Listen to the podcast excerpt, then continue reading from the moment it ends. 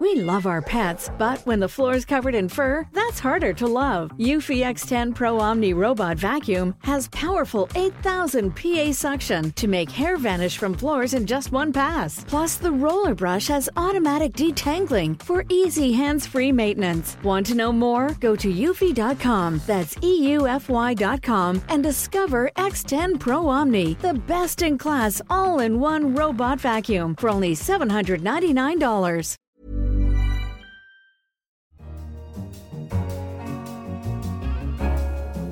Hello and welcome to Babbage on Economist Radio. I'm Tim Cross, the Economist science correspondent. Coming up on today's show, the problems in a Dutch rewilding experiment where many of the animals are starving to death. The issue overall, though, is that the Forest Service is trying to stick to this vision of a non managed wildlife population. They try to monitor the animals closely, and when it becomes clear that an animal is too far gone, then they shoot it from a distance. And we discuss how dolphins give themselves names they've been able to see that the names are actually not conforming into a team or a group name, that the dolphins really are preserving their own unique names. But first, AI in medicine. People have been talking for years about using modern image recognition techniques in medical diagnosis to look at things like MRI scans and x rays. And now a group of startups is actually trying to put that into practice. Joining me in the studio to discuss how this works is Natasha Loder, the Economist healthcare correspondent. Hi, Natasha. Hello. So, Natasha, who are these companies and what is it that they hope to do? So, I've been looking at how firms are using artificial intelligence to look at medical images. Two firms I looked at in particular were one called Viz AI, which has a system that's it's developed for stroke, and uh, the other company is called Kheiron, and they're based in London, and they're working on mammography. So you present the image to a machine and it says this person is at high risk of breast cancer, this person has a tumor, or this person has, has an occluded blood vessel in, in their brain. That sort of thing. In fact, it's actually slightly more clever than that. What happens at the moment in hospital scanning suites is that um, you go in, whether it's ultrasound or MRI or CT scan, whatever you're having done, and these images are taken and they're stored on what they're called PACS system, which are picture archiving and communication systems. And hospitals have had them for decades. And they take the images and they store them, and then you can even send them on.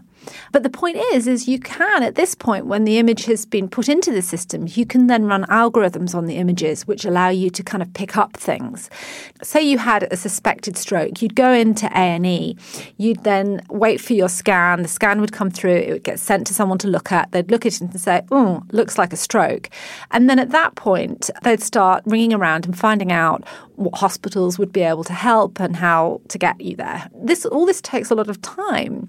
By contrast, if you've got technology like this uh, Viz AI, the Viz AI immediately sees that a scan has been taken and can identify a stroke, and it will then pull the images up and send them to the on call neurosurgeons for that hospital. And what this is going to do is essentially transform a process which can take hours into sort of something that will take minutes. And these algorithms that they're using, these are, um, it's another use for deep learning. So it's basically the same algorithms that we've seen doing things like face recognition or voice recognition.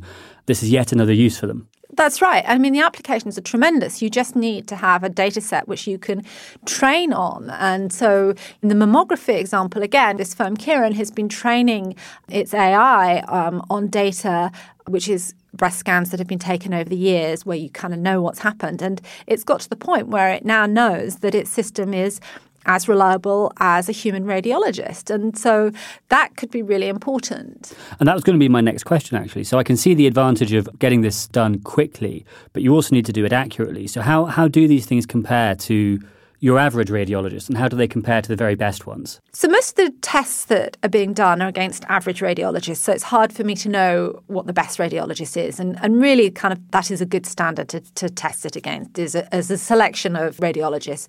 And also, there's a minimum standard as well that, that radiologists have to meet. And so essentially, you have to pit the AI against these standards. And, you know, for them to even be useful, they have to be as good as. And in fact, what they think is going to happen is that not only are these AIs going to be better than humans, they think they're going to be able to do things that just essentially humans can't do. They're going to have superhuman abilities. So, what kind of superhuman abilities are we talking about? So, take prostate cancer. We find it very difficult to know what kinds of prostate cancer uh, patients has from, from the tests that we have available, like PSA tests and things like that. It's, it's hard to grade cancers, and we can do it. It just, you know, you have to take a biopsy and things like that.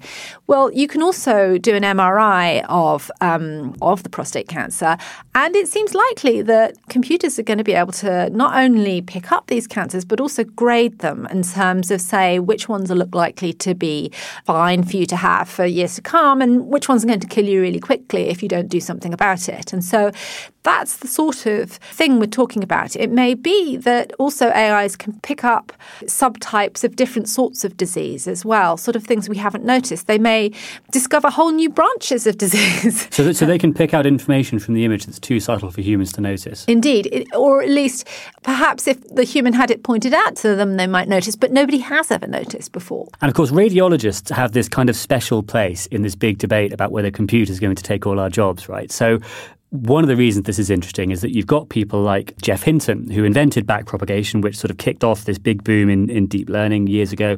You've got Andrew Ng, who's another sort of superstar researcher. And they're saying, well, you know, guys, you've had a good run, but it's time to just hang up your stethoscopes and go and do something else. What's your take on that? Radiologists obviously don't have stethoscopes, but that aside. Well, that's, um, that's me told. Uh, that aside, my take is we're a long, long way from that happening uh, for the simple reason that radiologists look at a really wide range of images. And what we're talking about here is some very narrow tasks uh, that are being done. So you're still going to need radiologists around to do a whole bunch of things. For example, they're going to need to run and test these algorithms, and when they can hand off some of the workload to some of the algorithms, they may be testing other ones, they may be using them in combination. They also will have to deal with the things that the algorithm cannot deal with because it's a very narrow intelligence. It's not a broad intelligence as, as we would have it when we talk about AI. Often we just kind of think of a machine that's going to do everything. Well, it kind of doesn't.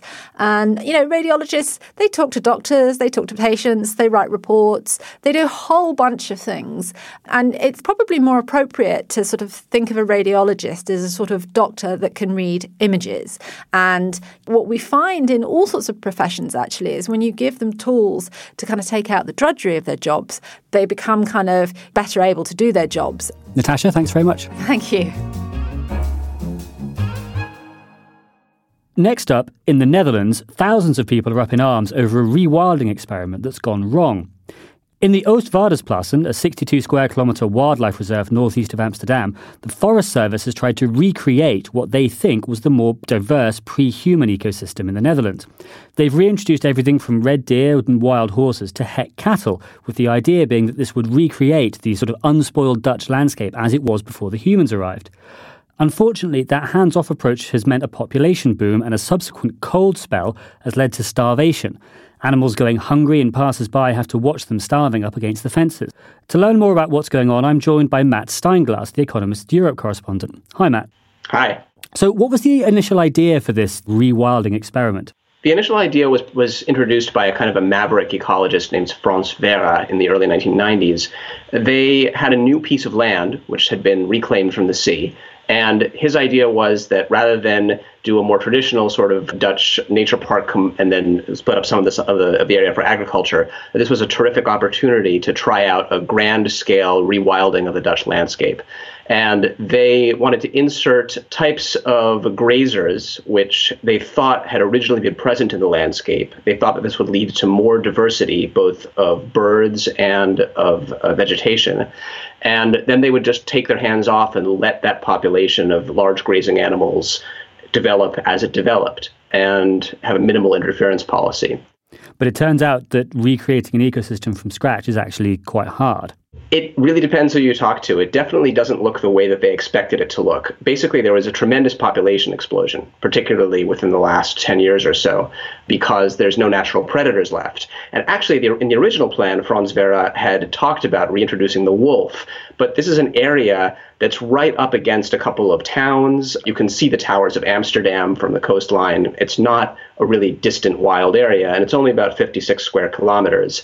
So introducing wolves was impractical impractical, and that meant that these herds uh, of grazing animals just exploded to thousands of animals. So there was nothing to keep the population down. Right, not until they run up against the limit of the available food. And the area is fenced in, so there's nowhere for those for these populations to go once they do run out of food, and then they start to starve. And that's what happened over over the winter. Yeah, it actually happens to some extent every winter, but this winter was particularly severe die off. The number of animals had reached about 5,200, and over the course of the winter, 3,000 of them have died. It's now down to 2,000 some. And the spectacle of that starvation provoked very strong feelings in the Netherlands, which has a very strong animal rights movement. And in fact, there have been sort of protests and activists complaining about this. I think you've met some of the people involved. Yeah, uh, I met uh, one of the activists who's been feeding some of the animals, and she took me around for a look to sort of show me both what the terrain looks like and how they try to get in to toss hay over fences in order to keep these animals from dying. If you if you look over there, you can see there. There's a whole row of deer there. So we go over these steps, collect the bales from here, walk over there, throw the bales over that fence there Uh-huh. and then there is a um, So over the second fence past Oh. the tracks. yes over the second fence past the tracks. It's it's hard work and it, it is dangerous work and we were here on Wednesday and So this whole wh- area was full of deer. I think we saw about two three hundred deer and then here next to the tracks, waiting, yes, waiting for you to throw. Yes, basically food. waiting for us to throw food, but you know we can't always, and especially the the, the cattle they really need it. So, Mm-hmm. so that's here. Some, sometimes people actually put fire to it. Mm-hmm. Um, last week uh, there was an action that somebody put fire to to about sixty bales of hay that were lying there waiting for us to go over. So obviously, um, temper's running pretty high. Do we have any sense of who might be trying to set the, the hay on fire? When the action was at its peak, which was a few weeks ago, there was a lot of political opposition to the people who were feeding the animals. The animal rights supporters who have been helping these animals have, in some cases, been rather irresponsible. So some of them, especially at the beginning of this whole drama in the late winter, were feeding the animals very high, uh, high protein rich food, which a starving animal can't metabolize, like carrots and so forth. Others of them went as far as cutting fences and trying to rescue animals, and that created an impression that uh, these animal rights activists were irresponsible. But that's not true of all of them. They're worried that a minority of their of the group are making the rest of them look bad. And even for the responsible ones, there's, there's a bit of a problem here, isn't there? Because in a sort of functioning ecosystem, the population of predators goes up and down with the population of prey, and the whole thing self regulates to an extent. But if you've got no predators at all here, then kind of the only check on the animal population is starvation. So if you try and feed animals over the winter, aren't you just guaranteeing that there'll be even more animals come next winter and an even bigger problem? That is partly true. The Dutch Forest Service has already gone as far as to uh, try to reduce animal suffering by shooting animals that look like on the, they're on the edge of starvation. So that's a compromise that they've made with the animal rights movement. They try to monitor the animals closely, and when it becomes clear that an animal is too far gone, then they shoot it from a distance. The issue overall, though, is that the Forest Service is trying to stick to this vision of a non managed wildlife population and trying to recreate some kind of semblance of the original landscape that existed in the Netherlands before human settlement. What they say is it's true that this area is fenced in, but any wild animal population eventually runs up against a border. And ultimately, animals are limited by the availability of food, and when there isn't food, they starve. And in wild as well, animal populations often cycle very rapidly. What they feel is that there's a limitation here that's basically political because of the level of tolerance of citizens for seeing these animals starve through the fences. And that's something that you can't really sustain. So, in other words, it's very hard to put something that is supposed to be free of humans into the middle of a bunch of humans and expect the humans not to interfere. particularly when you're looking at wild horses starving, and right across the street from them, there's a very well fed domestic horse that's sort of looking back at it. Matt, thank you very much. Thanks a lot. Perhaps you're a zoologist and you have thoughts on rewilding, or maybe you're a radiologist and have thoughts on AI, or perhaps you just want to get in touch. Send us an email to radio at economist.com, or you can contact us on Twitter at economistradio.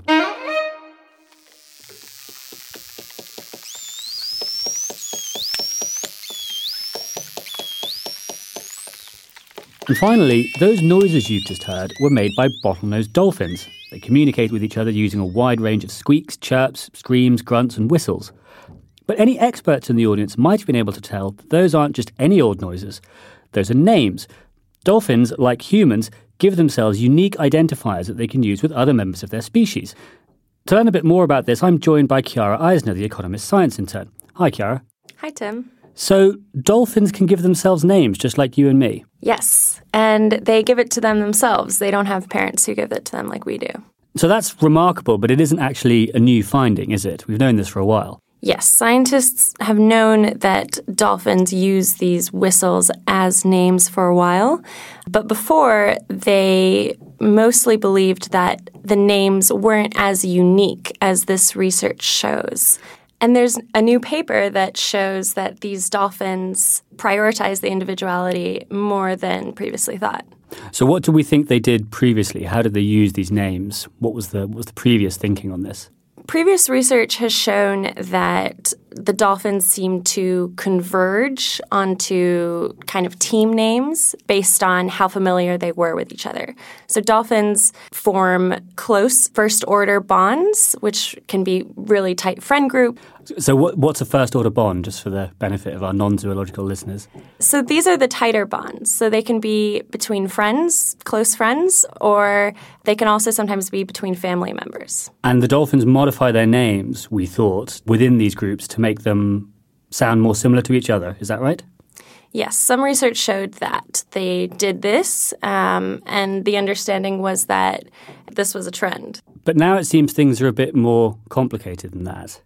Yeah, so Stephanie King, who's a behavioral scientist in Australia, has been studying this particular species of dolphins for many years. Um, and her team actually previously published some of the research that suggested that group names might be the standard.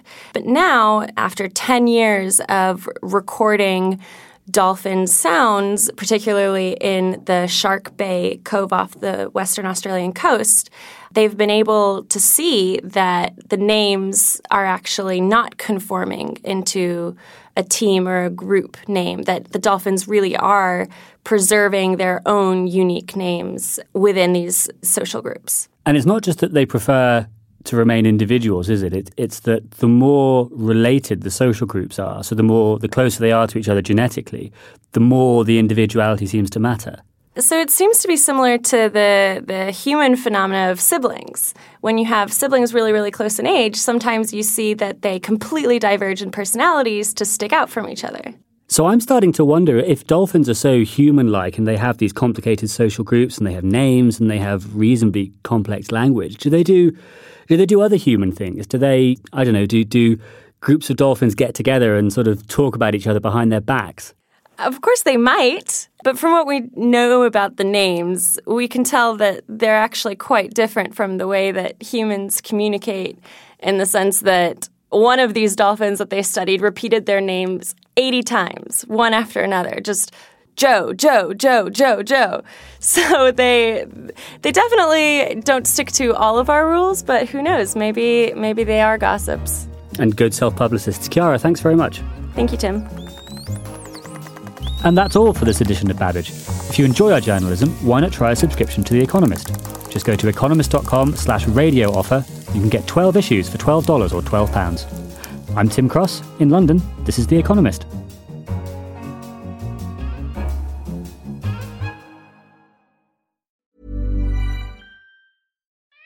We love our pets, but when the floor's covered in fur, that's harder to love. Eufy X10 Pro Omni Robot Vacuum has powerful 8000 PA suction to make hair vanish from floors in just one pass. Plus, the roller brush has automatic detangling for easy hands-free maintenance. Want to know more? Go to eufy.com. That's EUFY.com and discover X10 Pro Omni, the best in class all-in-one robot vacuum for only $799.